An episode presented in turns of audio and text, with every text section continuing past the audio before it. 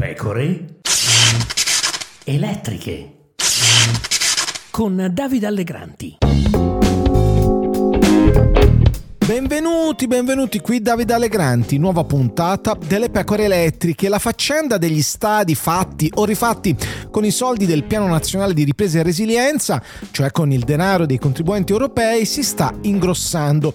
I progetti per la ristrutturazione dello Stadio di Firenze e per la realizzazione di quello di Venezia non erano nel progetto iniziale di PNRR presentato alla Commissione europea, ha spiegato ieri la portavoce per l'economia della Commissione dell'Unione Europea, Firle Naz. La portavoce, riferisce all'agenzia di stampa Public Policy, ha specificato di non poter entrare nel merito dei progetti, almeno finché la valutazione della Commissione sul raggiungimento degli obiettivi italiani per il pagamento della terza rata da 19 miliardi è in corso. La valutazione si concluderà entro il mese di aprile. La portavoce ha tuttavia ricordato come i due progetti facciano riferimento alla pietra miliare legata ai piani integrati urbani per il risollevamento di aree urbane degradate.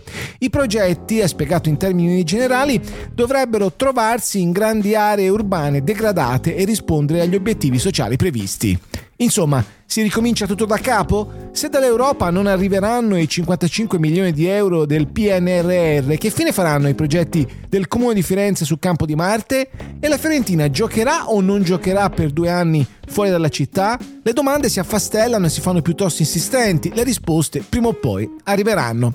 Il PD adesso si trova accerchiato. Da una parte c'è Italia Viva che da giorni va all'assalto di Dario Nardella, sindaco di Firenze, dall'altro c'è un pezzo di maggioranza, segnatamente la Lega che accusa il PD di buttare via i soldi.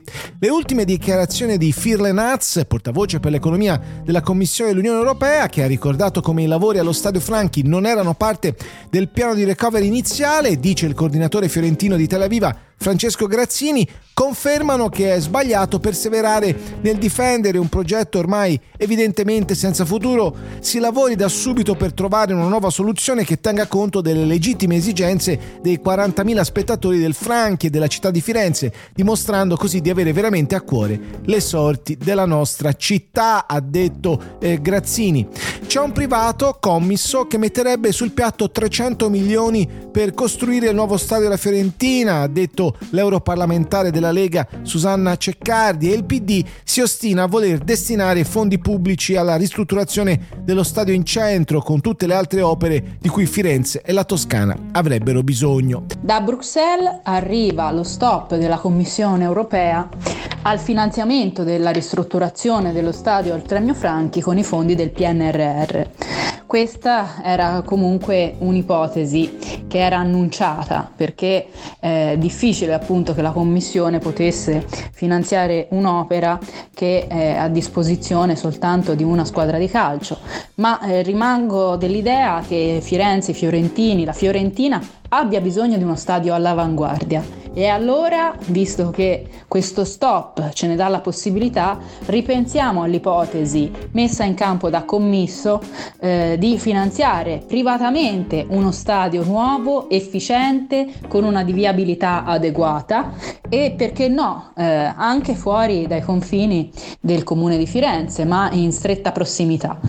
Eh, io credo che l'intervento del privato in questo senso possa aiutare il comune e la collettività anche a eh, destinare poi i fondi del PNRR a opere pubbliche di viabilità, di infrastrutturali che poi servano veramente a tutti e quindi perché no l'intervento dei privati. Probabilmente Nardella avre- che avrebbe dovuto sapere come sarebbe andata a finire la risposta della Commissione europea avrebbe potuto subito concentrarsi su altre opere invece di perdere inutilmente tempo ancora una volta per Firenze e Fiorentini. Nel frattempo si sprecano le proposte su dove far giocare la Fiorentina in caso di inizio della ristrutturazione e anche qui i problemi abbondano perché si tratterebbe di realizzare, qualora nessuno volesse dare ospitalità alla Fiorentina, uno stadio provvisorio. Ecco, anche in questo caso vale la tavica domanda. Tutto molto bello, ma chi paga?